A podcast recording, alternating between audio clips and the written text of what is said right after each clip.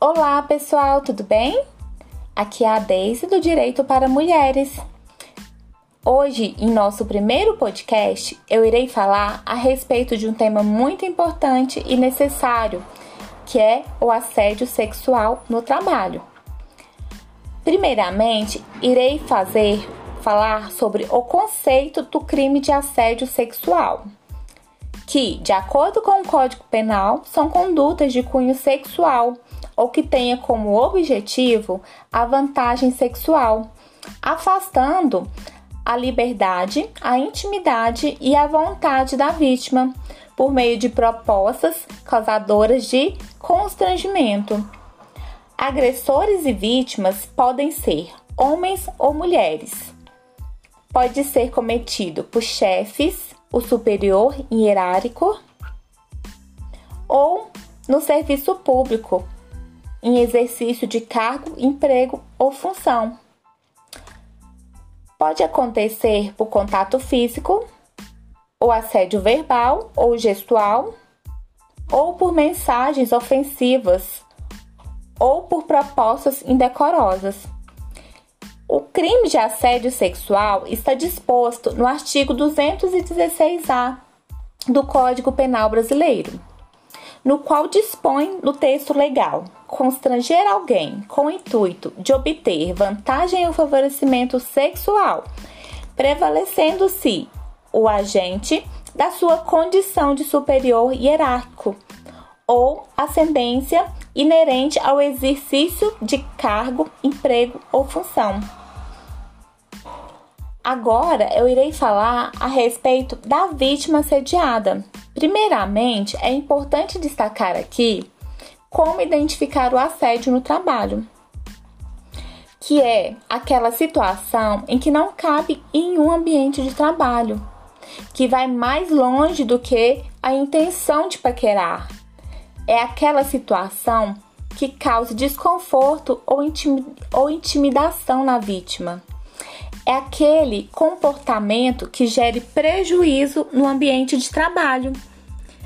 Faz com que a pessoa se sinta inferiorizada em uma situação vexatória e que gere um adoecimento, que pode ser físico ou mental. Por ser o crime de assédio sexual um crime de ação penal pública condicionada à representação da vítima, essa vítima ela deve denunciar, salvo quando se tratar de vítima menor de 18 anos, que nesta hipótese a ação é pública incondicionada, conforme o artigo 225 do Código Penal. E este processo ele corre em segredo de justiça, conforme o artigo 234b também do Código Penal. Mas como identificar? Como denunciar? Estes são sempre os questionamentos feitos pela vítima. A denúncia, ela pode ser feita tanto judicialmente como extrajudicialmente. Extrajudicialmente, ela pode fazer na empresa, na própria empresa, por um serviço sério, que ela se sinta à vontade e que ela confie neste canal, mas desde que ela se sinta protegida. Ou então, ela pode ir diretamente ao sindicato da categoria. Judicialmente, ela pode ir ao Ministério Público do Trabalho ou então buscar um profissional, um advogado de sua confiança, para que ele peticione uma queixa-crime. Vale destacar também que a pessoa assediada pode requerer uma rescisão indireta, que ela irá receber todos os seus direitos trabalhistas, como se ela tivesse sido mandada embora sem justa causa como se ela, ela terá direito a to, todos os benefícios, seguro-desemprego, férias, tudo isso. Além disso, ela pode requerer uma indenização por danos morais pelo assédio sofrido, assim como indenização por danos materiais, em virtude de eventuais gastos, como tratamento médico, medicamentos, psicóloga, psiquiatra, dentre outros gastos. Cabe o requerimento de uma indenização monetária, mas não com como uma recompensa pela situação em que ela vivenciou, mas sim com caráter reparatório. E também tem um caráter educativo para que a empresa resolva a situação, pois o ambiente de trabalho sem assédio é um ambiente de trabalho mais produtivo.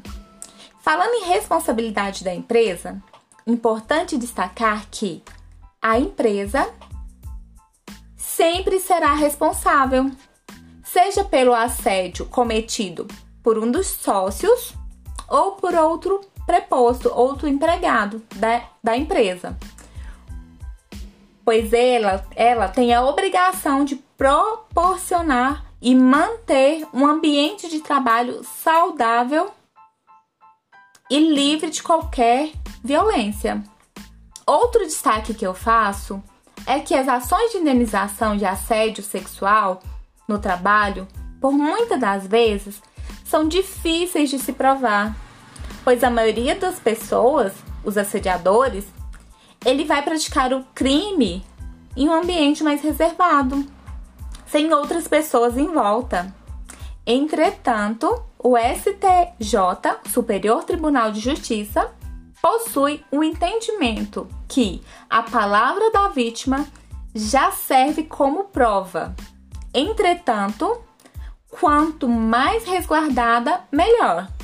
Então, seria importante a pessoa salvar mensagens que ela tenha recebido, chamar algum colega que presenciou é, algum dos, dos fatos para que seja testemunha pois quanto mais indícios, melhor. Agora irei é, abordar a respeito do ponto de vista do suposto assediador. Primeiramente, essa pessoa deve analisar sua conduta, se realmente a pessoa praticou o abuso, pois muitas das vezes ele mesmo não sabe que praticou. Talvez ele tenha sido criado em uma cultura machista na qual acha normal esse tipo de atitude, como piadinhas, comentários ofensivos, dentre outros, que hoje em dia, felizmente, não são mais admitidos.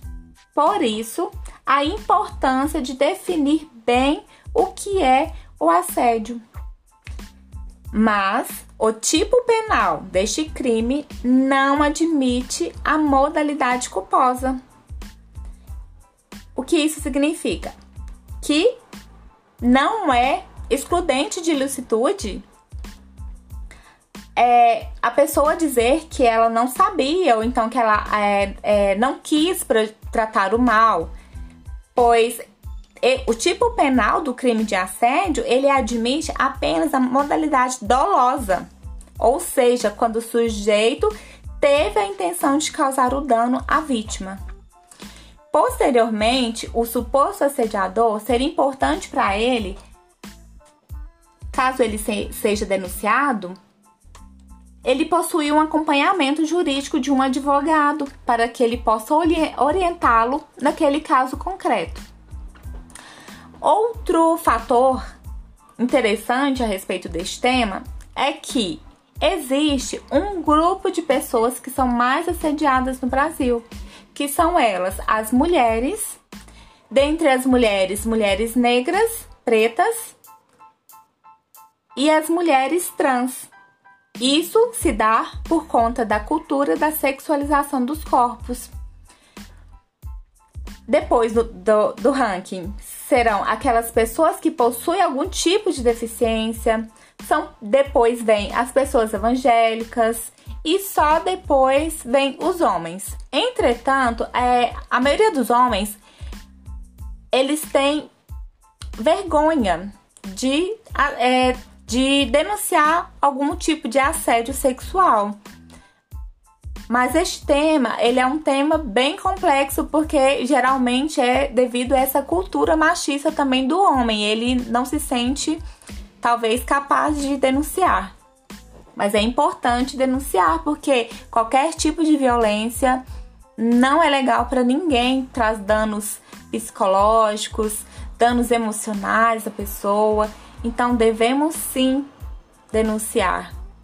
Finalizando, eu destaco que, infelizmente, vivemos em uma sociedade que possui uma cultura muito violenta, principalmente contra pessoas mais vulneráveis.